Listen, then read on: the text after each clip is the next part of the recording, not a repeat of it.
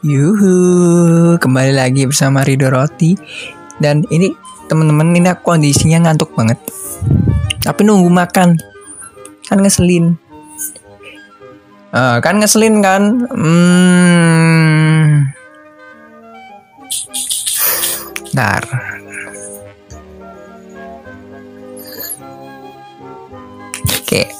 Kembali lagi bersama Rido Roti di Poles Kaca ya teman-teman. Poles podcast malas keren asik dan penuh cerita.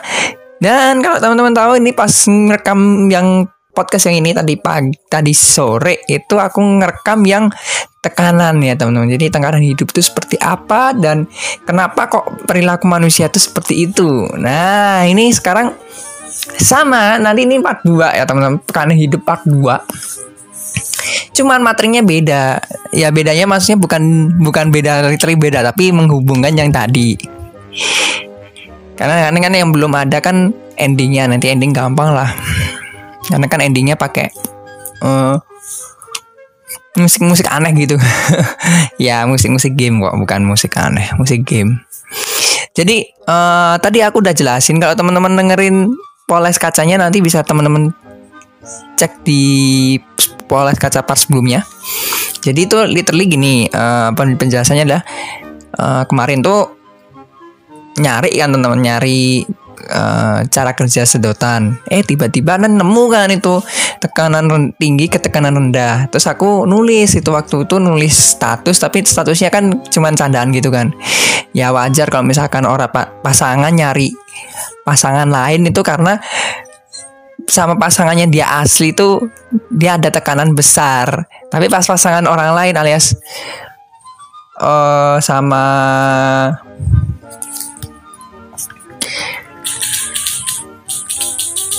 Ntar.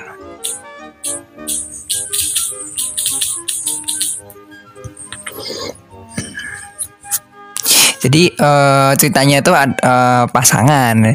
Uh, ada seorang pasangan, terus si salah satunya tuh selingkuh sama orang lain gitu kan. Nah, itu alasannya karena uh, sebagian besar yang aku baca itu adalah tekanan. Masalah ekonomi lah, masalah ceweknya ngeselin lah, cewek atau cowoknya ngeselin atau gimana. Itu masalah pokoknya masalah masalah-masalah tekanan, lebih ke tekanan.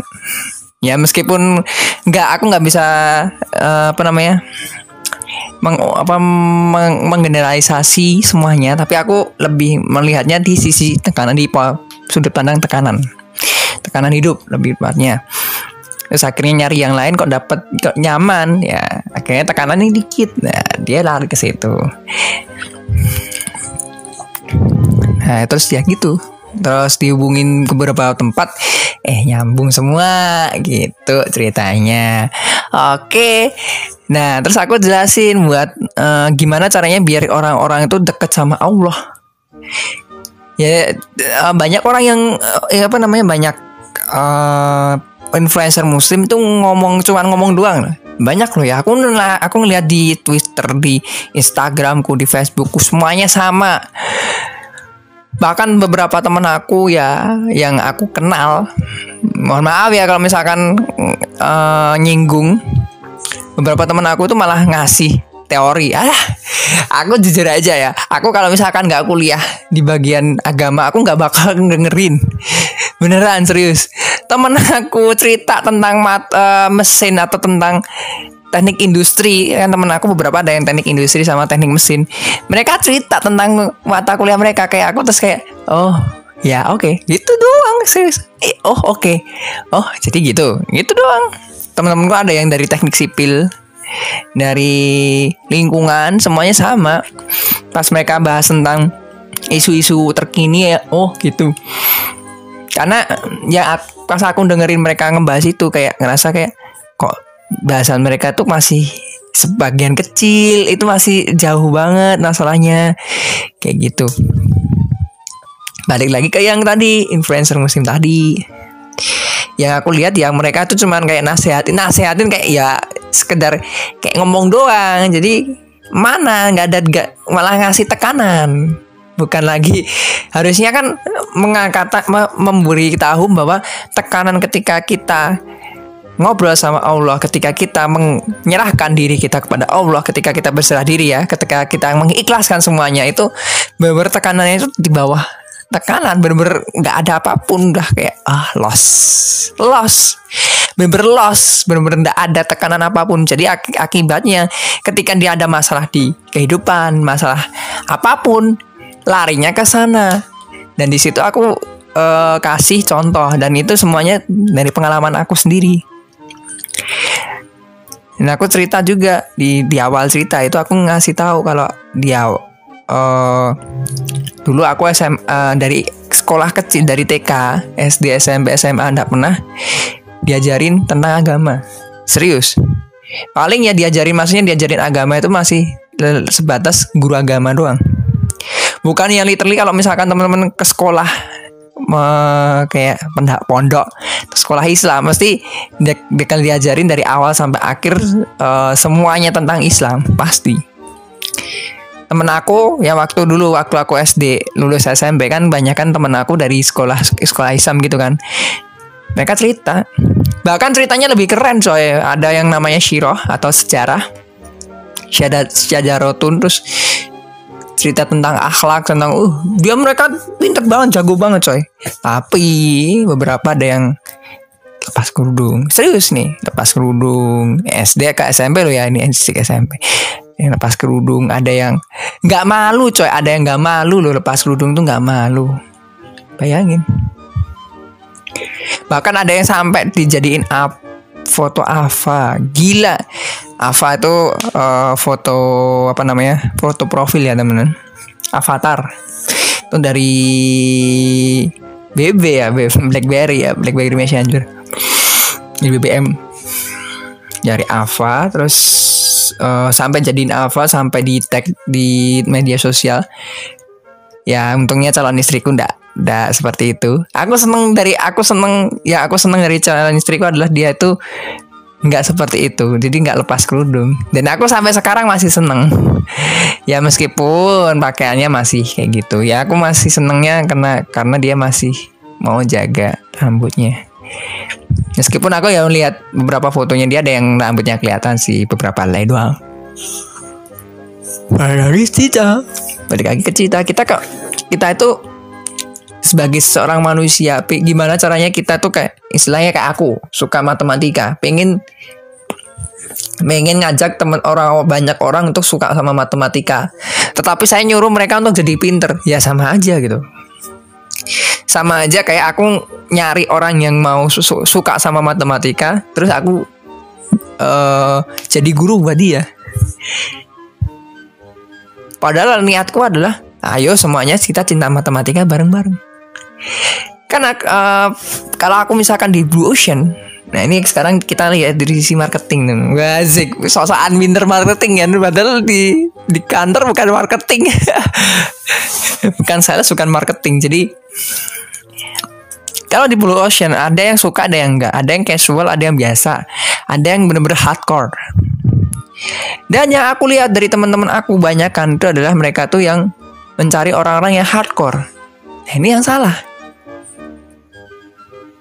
mereka um, terjun ke blue ocean tapi mereka nyari yang hardcore. Kan kocok. Kocok itu uh, kalau dari levelku kebodohan tuh masih mending dibandingkan goblok. Kalau goblok tuh udah udah bodoh bodoh bodoh bodoh banget. Kalau aku loh ya goblok atau pekok uh, goblok itu di bawah paling bawah sendiri. Kalau pekok itu ada atasnya. Tapi kalau kocok itu masih mending. Jadi bodohnya itu masih sedikit lucu gitu. Maksudnya lucunya gimana? Jadi di sisi jo, apa sisi mungkin teman-teman kalau nggak ketahuan nggak apa-apa. Di sisiku kalau ada aku ngebut coach lo itu adalah Oh, kamu tuh udah kelihatan bodoh, tapi kelihatan bodoh, tapi nggak nggak nyadar kalau kamu tuh bodoh gitu. Nah itu. Dulu pada saat aku jadi itu aku cerita juga jadi rohis dulu waktu dulu itu seperti apa. Dan aku kasih tahu ya sebenarnya aku kendalanya juga banyak. Ya nggak semua orang suka sama Islam udah itu. Padahal dulu tuh aku udah bikin rohisku itu adalah rohis yang inklusif alias nggak mau siapa pun orangnya kalau kamu anak satu jurusanku satu eh satu fakultasku ayo ikut dulu aku bikin kayak gitu nggak ada yang masuk nggak ada yang masuk. Ya maksudnya yang masuk ya beberapa orang. Padahal niat aku pengen semuanya. Kok bisa sih? Ya bisa. Karena blue ocean tadi. Karena kita mencari orang yang uh, seleranya banyak tapi kita uh, niatnya adalah semua yang tadi punya selera itu masuk ke kita. Nah sekarang udah nggak bisa lagi seperti itu teman-teman. Kita nggak bisa lagi jaring-jaring orang. Apa yang aku waktu hampir mau turun itu aku mikirnya gini, ya udahlah kita nggak usah jaring banyak orang. Sekarang kita fokus sama agama orang. Kita fokus sebagai seorang sebagai organisasi rohis. Ya udah. Gimana caranya ini mungkin teman-teman yang non muslim mungkin bisa menyesuaikannya. Gimana caranya kita ngerti, kita paham eksistensi dari Tuhan itu sendiri, uh, eksistensi dari Tuhan itu sendiri. Jika kita tuh nggak ngerti, kita tuh nggak ngasih tahu uh, Tuhan itu apa, Tuhan itu siapa, apa, di mana, terus tugasnya ngapain, kok kita harus percaya, kok kita harus ini? Hati-hati. beberapa temen aku ada yang ateis. Dia cerita ngapain sholat padahal ada jelasin di Al-Quran juga udah ada. Tapi karena apa? Karena beberapa ya beberapa ada yang juga yang ngerasa karena aku kalau misalkan menjalankan Islam tapi lihatlah orang-orang yang di sana di, di samping-samping aku mereka Islam tapi mereka itu mempermalukanku. Ada loh ada. Jadi dia itu malu untuk mencintai Islam malu. Tapi kalau kalau kita ngeliat ya itu salahnya dia loh, kok salahnya dia? Bikin tekanan lagi, balik lagi ke ceritanya tadi. Bikin tekanan lagi. Ya akibatnya dia nggak bakal suka sama Islam. Ya kalau gitu ujung-ujungnya apa? Islam itu eksklusif, cuman buat orang-orang tertentu. Padahal tujuan utamanya adalah Islam itu rahmatalil alamin. Rasulullah disuruh, Rasulullah SAW disuruh untuk berdakwah kepada semua orang, nggak cuma beberapa orang. Semua orang tapi nggak nyangkut semua, ya nggak masalah. Tapi niatnya dari Rasulullah SAW sendiri adalah untuk semua orang. Dilalahnya hampir semua orang waktu itu pada zaman itu yang Rasulullah SAW temui masuk Islam. Hampir semuanya, aku bilangnya hampir semua. Karena sisanya kan jadi uh, aliansinya kaum kafir Quraisy atau aliansinya Yahudi pada saat itu. Gitu, balik lagi ke cerita. Ya, eksistensi. Dan Rasulullah itu pada saat berdakwah juga, aku pas baca anu ya, baca uh, apa namanya literatur yang aku baca ya. Kalau misalkan teman-teman lebih ngerti tentang uh, sirah nabawiyah nabawiyah bisa komen langsung komen aja itu kita nah kalau aku ya langsung sharing sharing aja kalau misalkan kak itu salah, tulis saja yang bener kayak gimana. Oh ceritanya gini gini gini gini gini. Kalau emang kamu yakin itu ada di buku Syirah ya, ya kutip aja sekalian. Karena apa? Karena aku kalau misalkan di sekarang di detik ini aku suruh nyari di buku Sirah Nabawiyah kelamaan. Malah podcastnya nggak jadi-jadi. Mending aku baca berita daripada bikin podcast. Mending baca berita, udah baca aja sudah selesai jadi jadi berita. Nah, dan kan gue mungkin teman-teman kalau misalkan skripsi seperti ini teman-teman. Skripsi kan teman-teman nggak bakal suruh buka apa namanya presentasi semua yang ada di di dalam isi buku. Eh semua yang ada di buku. Buku yang teman-teman bikin skripsi atau tugas akhir literally kan teman-teman kalau misalkan skripsi atau tugas akhir ketika sidang ketika presentasi itu ya cuman yang itu itu aja. Nggak semuanya di, dibak, dibawa. Yang teman-teman presentasi itulah yang akan dinilai. Dan itu penting-penting aja nggak usah semuanya. Teman-teman aku beberapa ada yang nyantumin semuanya. Sampai ada yang gelut di, de di depan depan ini gelut. Tangkar sama dosennya Cuman pada saat aku ngerasain sendiri ya pada saat aku uh, presentasi. Aku nyasain sendiri aku jujur sendiri. Itu presentasi yang benar-benar aneh. Karena pertanyaannya cuma beberapa doang. Dua tiga pertanyaan. Dan aku semuanya counternya gampang. Pada saat itu kan ditanyain apakah ini implementasinya bisa eh, bisa diimplementasikan? Terus aku jawabnya sebenarnya bisa tapi untuk saat ini super komputer tuh nggak ada. Belum ada kalaupun ada harganya mahal. Kalau misalkan aku uh, dari kampusku mau ngasih ke saya enggak. Saya pasti bakal uh, bikin apa namanya ya bakal eksperimen di situ. Karena waktu itu aku pengen eksperimen tapi alatnya super komputer ya gila aja. Super komputer kalaupun ada harganya mahal coy. Ada sih cuman harganya mahal. Ya bener tuh sama pertanyaan yang sebenarnya nusuk itu adalah mas itu definisinya dua. Itu kan beda. Terus ah aku mikir lihat oh iya definisinya dua. Terus aku bingung kan aduh ya maka yang mana ya? Ternyata nggak semudah itu teman skripsi itu. Skripsi itu yang paling susah itu pas presentasi. Banyak kan aku lihat pas bikin. Kalau aku pas presentasi. Kenapa? Karena pada saat presentasi teman-teman belum tentu bisa hafal sama materi teman-teman makanya sama kayak podcast ini. Ya itu sama kayak nanti teman-teman ada di kehidupan nyata teman-teman nggak bakal langsung ketika jalan ya ketika naik motor. Teman-teman nggak mungkin kalau misalkan belok kanan. Oh harus gimana belok kanan? Terus harus teman-teman bawa buku lalu lintas LLAJ ya. Lalu lintas di jalan. Nah, peraturan lalu lintas teman-teman buka dulu. Oh, belok kanan tuh harus gimana ya? Ya nggak lamaan coy teman-teman kalau udah naik motor udah. Teman-teman harus ya udah itu. Teman-teman naik motor itu seperti apa naik motornya orang lain yang nilai. Itu yang faktanya itulah yang ada di dunia nyata.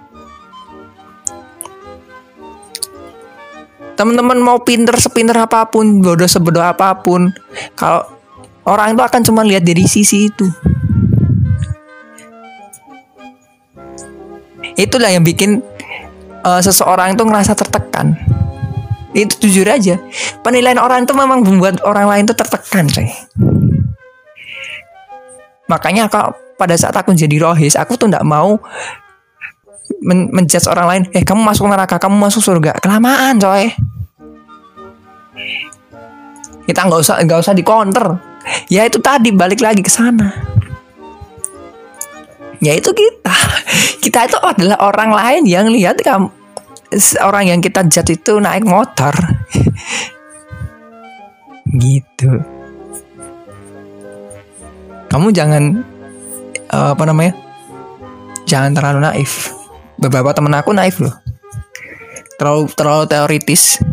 Pas kita pas aku ngobrol sama aku dia nggak mau ngalah. Ya udah sok aja dua kali aku teman-teman. Dua kali kena debat. Padahal yang pertama aku nanya. Yang ini aku cerita langsung ya, ya tentang yang tentang Islam tuh dulu tuh tentang salam lima agama. Terus aku bilang kenapa uh, kenapa orang muslim dipaksa untuk tidak menyalami orang orang non muslim padahal Islam itu rahmatalil alamin atau rahmatalil islami ya, aku nggak sampai ngomong kayak gitu loh dibalas kan sama uh, salah satu orang gitu kan balas mau mau de, mau diskusi nggak? Ya, ngomongnya diskusi ya. Terus pas Pak, Pak lihat, nah, aku langsung nyar, nyanyain tiga pertanyaan. Nih, ya, kasih tiga pertanyaan. Dia jawab semuanya, tapi dia tuh kayak memper defense uh, argumentasi. Terus, oke okay, ini pasti debat, ini pasti debat. Aku terus kayak nggak lah, udah amat. Aku mau nonton film. Pada saat itu nonton film, teman-teman. Akhirnya entah dia ngeblok atau gimana nggak tahu dan dia ngeblok ya udah jadi yang punya masalah dia sendiri dia sendiri yang merasa tertekan kalau aku ya penilaian aku ya teman-teman mohon maaf ya aku tuh nggak akan ngeblok seseorang kalau aku nggak punya tekanan sama dia kalau aku punya tekanan sama dia punya ada tendensi yang serius sama dia kemungkinan dua mungkin aku ngeblok atau mungkin aku sunyikan kalau sunyikan masih bisa aku bisa ngechat dia. Kalau aku ngeblok bener-bener putus. Dan aku pernah cerita. Oh aku nggak mau cerita sekarang sih, nanti aja. Aku sampai sekarang belum ngeblok orang. Sampai sekarang nggak pernah ngeblok orang. Ya pernah ngeblok sih, cuman kayak pengen nyembunyiin tapi kelamaan ya udahlah blok aja. Aku kebanyakan orang yang banyak benar-benar bikin aku tendensius. Tuh aku ah tinggalin aja, tinggalin aja. Salah satu temen aku, aku nggak nyebutin uh, dari mana. Salah satu temen aku deket, deket lah ya. Ini bukan temen, pokoknya aku nggak ngasih tahu dari yang mungkin temen-temenku yang ini dengerin. Temen deket aku, deket ya aku anggap aja deket. Kan dia ngepost tentang apa ya sayuran gitu kan. Aku nanya cuma nanya cuma nanya. Tahu nggak jawabannya apa? Nggak nyambung. Ini serius ini aku nggak bohong loh ya.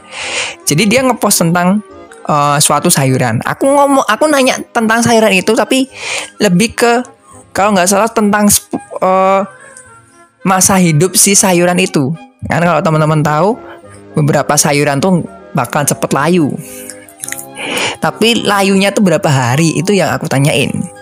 Karena dia menjelaskan kalau sayuran ini kalau misalkan di packing seperti ini akan tahan lama. Aku tanya kan, apakah dengan packing seperti itu bisa tahan lama kalau di sini di sini di sini. Terus dia ngomong jawabnya apa coba? Gak nyambung. Serius ini nggak bohong, nggak nyambung. Terus aku mikir, ini orang ditanyain dijawabnya seperti ini. Aku kalau misalkan marah berarti aku ada tendensi udahlah nggak usah ngobrol sama dia langsung hapus semuanya terus dulu ya aku sering tonton foto apa namanya tonton ceritanya dia storynya dia. Sekarang nggak pernah aku cerita. Aku nggak pernah nonton. Silakan mau share tentang diri kamu. Bodo amat. Bodo amat aku ya udahlah. Mau ngasih ilmu tapi pasti tak pasti tanya nggak mau ngasih. Baratnya kan gitu ya udah tinggal. Daripada bikin tekanan kan? Ya. Aku kalau aku tipenya orangnya seperti itu. Ketika ada orang yang memberikan tendensius seperti apa tendensiusnya aku lihat apa namanya tekanannya seperti apa. Kalau benar-benar ngasih tekanan yang lebih besar dan benar-benar sangat besar sehingga aku membuat aku uh, membenci dia. Ya udah tinggalin aja ngapain ya bisa kalau misalkan di tempat kerja beda lagi teman-teman. Karena kan tendensinya beda. Karena tendensinya di situ adalah tentang profesionalitas. Kemarin aku uh, sempet tengkar. Tapi aku bilang ah, kelarin dulu masalahnya. Masalah kayak gitu itu nggak terakhir. Karena nanti satu jalan. Tapi yang satunya mintanya yang ini duluan terus baru ya. Cuma beda waktu doang. Itu kan aku cerita ibarat kalau misalkan aku dari Solo mau ke Purwokerto. Aku mintanya lewat Sur Semarang, dia mintanya ke Jogja. Pad pada dua-dua di dua tempat itu ternyata ada barang yang harus diambil. Nah, ceritanya ceritanya aku pengen ya ke Semarang dulu, muter ke ke Semarang, ke Jogja, baru ke sana. Kalau si uh, orang satunya ke Jogja dulu, ke Purwokerto muter ke Semarang. cuman bedanya cuman gitu doang. Cumanya beda gitu doang. Cuman beda gitu doang. Tapi tujuannya sama. Tapi di situ tendensinya beda. Kalau menurut aku tendensi di luar tempat-tempat yang sudah sistematik. Yang sistematik itu kalau menurut aku yang kita uh, sepakati bersama. Uh, sistem ya kalau aku ngomong sistem lah ya. Tempat yang sudah sistematik itu beda tendensi tendensinya itu berbeda ketika kita tuh ke tempat yang nggak ada sistemnya. Salah satu contohnya apa? Jalan. Di jalan tuh sistemnya ada, kita sama-sama yakinin. Tapi ada salah satu yang nggak nggak ada di dalam di dalam aturan. Namanya adab. Adab ke naik motor, uh, seperti apa itu nggak ada di tulisan nggak ada di buku nah sampai kalau udah sampai di situ udah oh, mau teman-teman tahu aku cerita nih ada naik orang naik mo mobil nggak bisa dilanggar lewat kiri atau kanan. Padahal kalau secara aturan secara aturan katakanlah mobil di kanan teman-teman bisa nyalip bisa ngelanggar atau nyalip dari kiri. Kan kalau misalkan jalannya gede bisa dari kiri. Katakanlah kalau jalannya kecil dari kanan tapi teman-teman nggak nggak uh, nggak terlalu riskan untuk lewat kanan. Faktanya apa? Kebalikannya coy anda yang netir di tengah-tengah, teman-teman nggak bisa lewat kiri. Kalau teman lewat kanan, kebanyakan yang di kanan, teman-teman tahu nggak di kanan di lawan arah? Itu banyak kan? Bener. Posisinya bener semua ya susah. Nanggung mau ny mau nyalip dari kiri bingung nggak bisa lewat mau nyalip kanan. Posisinya seperti itu. Kalau misalkan dia di kanan pas kita bisa nyalip dari kiri. Kalau jalannya lagi kalau jalannya gede meskipun beberapa kali kalau kita naik motor kan kalau kita naik motor terus dia naik mobil kan nyalip di kiri kan sedikit riskan teman-teman. Secara aturan juga ada. Tuh. Tapi mau gimana lagi? Harusnya kan kalau misalkan benar-benar adil ya yang naik yang pelan kan harusnya di kiri. Jadi kita bisa nyalip di kanan. Itu di tol seperti itu teman-teman. Dan di tol juga sama. Di tol ada tulisannya tuh lajur khusus mendahului ada yang jalan di situ. Jalan teman-teman jalan di situ. Balik lagi ke sana. Hal-hal yang bikin tendensius ya hal-hal yang bikin te, te, uh, bikin orang tuh ber, bersih bersih tegang ya bahasanya. Gitu. Kalau aku saran aku kalau ada teman-teman kamu yang seperti itu yang bikin kamu merasa tertekan tinggalin temen lo ya bukan di tempat kerja ya temen karena nanti di tempat kerja beda karakter orang itu malah justru uh, harus dipelajari Kenapa? Kalau teman-teman aku nggak suka orang yang seperti ini, terus teman-teman kerja tapi dalam hati teman-teman ada rasa nggak suka, itu teman-teman akan menjadi tekanan di situ.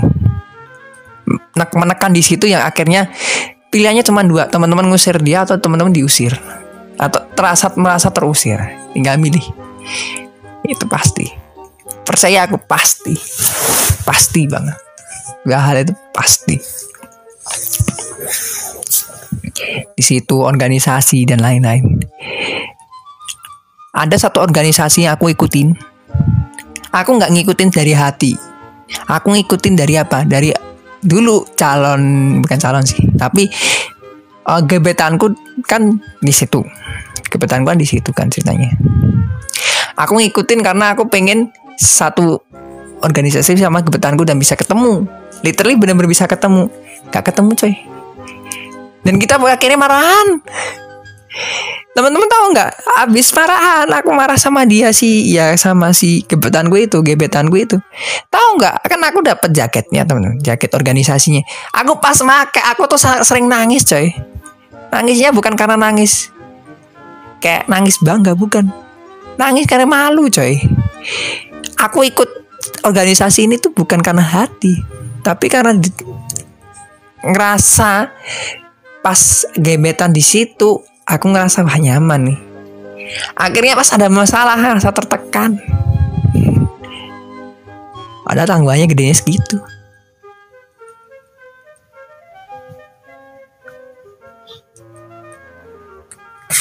Sih benar.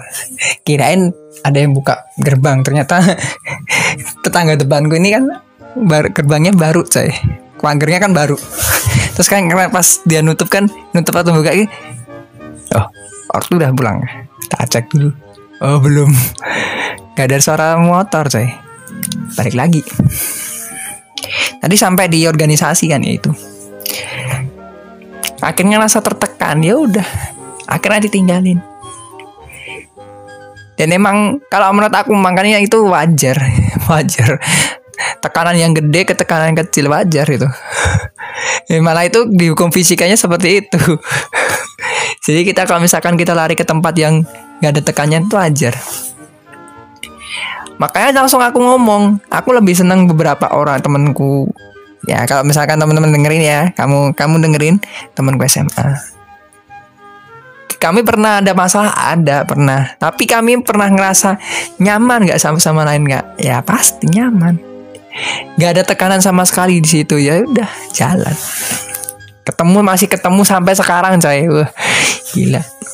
Temanku kuliah ada salah satu geng kami. Kalau kamu dengerin ya. Ayo bro. Satu geng kami pas dateng ya. Kita jalan-jalan bareng. Ya maksudnya mikir ngobrol-ngobrol bareng dan lain-lain. Nggak pernah ada pikiran lain. Ya satu juga organisasi. Ya sama. Aku meskipun pas datang aku diem diem aja. Karena aku pengen ngerti mereka ngobrolnya. Kadang kan kalau dari dulu harusnya kan uh, namanya komunikasi itu harusnya kan dipupuk dari awal ngobrolnya disamain. Kayak telat beberapa tahun sih. Pernah lima, telat lima tahun. Harusnya dari awal. Kalau aku sampai diem itu berarti artinya apa? Telat sebenarnya. Ngobrolnya telat. Ya akunya sendiri juga bisa. Dari sononya juga bisa. Dan kebanyakan dari luar. Karena aku dulu tuh udah ngajakin ngobrol tapi kadang nggak nyambung.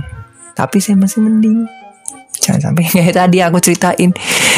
Nanya tentang sayuran. Aku nanyain yang juga tentang sayuran tentang masa hidup sayuran dibilangin gak nyambung. Ya udahlah. Kalau emang nggak nggak butuh kalau nggak mau ngasih ilmu ya udah. Cuman kalau mau cuman pamer mah ya aku juga bisa. Tapi aku kan dari niat aku kan nggak mau kayak gitu. Aku mau kalau aku punya ilmu aku bagiin. Kalau aku salah benerin gitu aja. Orang itu orang yang sama ketika aku pas itu pada saat itu kan bikin tebak-tebakan kan teman-teman bikin tebak-tebakan. Terus ya dia nge-replay kan replay oh so ya oke okay. terus aku screenshot. Nih dibalas nih apa di katanya salah ngomongnya. Ya udah terus nggak apa-apa selalu aja. Kalau aku bener apa kata salah satu youtuber favoritku media sosial tuh buat seneng-seneng buat ya kalau misalkan mau bagi ilmu bagi ilmu. Udah nggak ada waktu buat ngedebat atau apa udah nggak ada waktu. Literally kalau kalau misalkan menurut aku media sosial itu adalah ketika kita nggak bisa ketemu secara langsung ya kita ngobrolnya di situ. Gitu. Yang membuat aku ngerasa awalnya nggak ada tek oh ya ada salah satu media sosial di mana aku ngerasa tertekan. Akhirnya aku tinggalin. Dan sekarang udah nggak ada notif sama sekali. Temen aku nge ngechat aku nggak bales. Alasannya bukan karena aku nggak suka sama temen aku itu tapi aku pas ngobrol sama dia tuh rasa tertekan. Ya, udah. Ya udah. Kayak aku ya, jangan dulu lah jangan dulu. Dia dia dia pernah nge nge, nge PM aku dua kali di dua tempat di dua media sosial. Dikiranya aku marah sama dia nggak marah cuman tadi aku bilang aku ngerasa tertekan aja waktu itu. Ya aku ngerti perasaan ya aku sama-sama ngerti. Tapi kamu sebagai seorang teman apakah kamu percaya sama orang lain? Sama temanmu sendiri? Meskipun ada dua fakta yang berbeda kamu percaya sama siapa?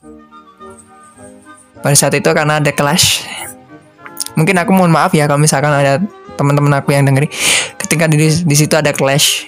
Yang satu uh, dari aku sendiri pengennya uh, ya udahlah kita ngobrol-ngobrol aja biasa. Ngapain sih kayak uh, aku nggak kayak nggak mau ngobrol sama kamu ya kan si orang yang aku ajak obrol itu kan dia cerita tantangan kan. Aku nggak suka sama chat kamu pada saatnya biasa aja gitu.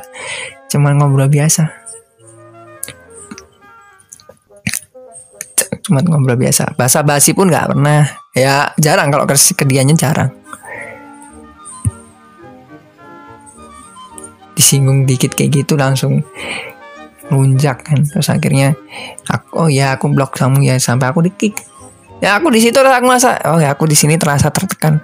Nah, ngapain buat apa aku di add aku nggak sampai mikir kayak gitu. Buat apa di add soalnya nanti kalau misalkan aku nikah mah ya udah nikah nikah aja. Share share aja. Kalau mau capin monggo.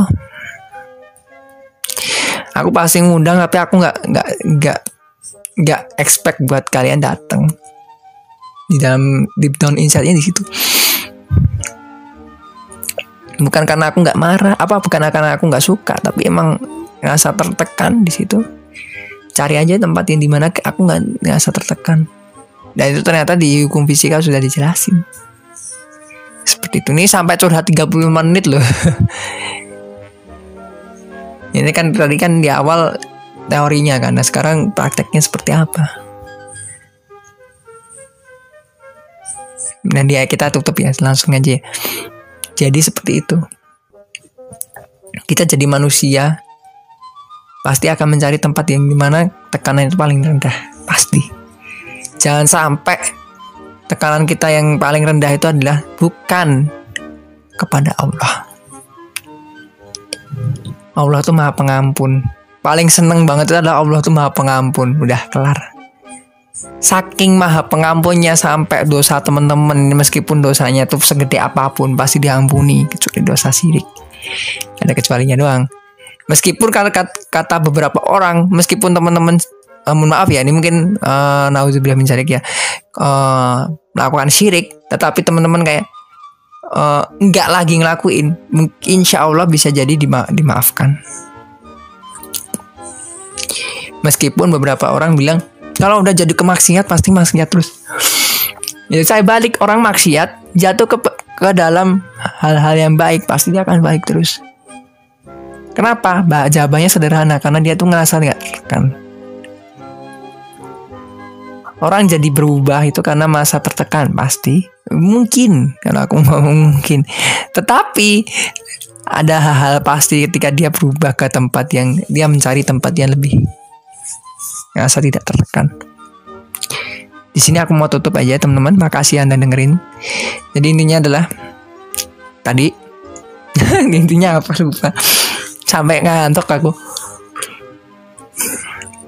Jam sampai teman-teman ngerasa tertekan. Nama aku Rido dari Rido Roti. Eh, sebagai speaker dari uh, Poles Kaca. Sampai jumpa di pertemuan selanjutnya teman-teman salam roti semuanya. Bye bye.